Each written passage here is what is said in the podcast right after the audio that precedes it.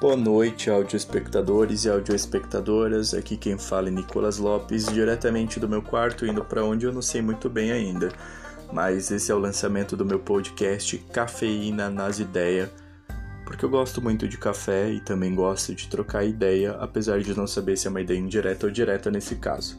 Mas esse podcast tem a intenção de falar sobre reflexões políticas contemporâneas de acontecimentos absurdos através de uma leitura teatral um canal sobre política e teatro, ou melhor dizendo, política pelo teatro ou através do teatro e suas entranhas.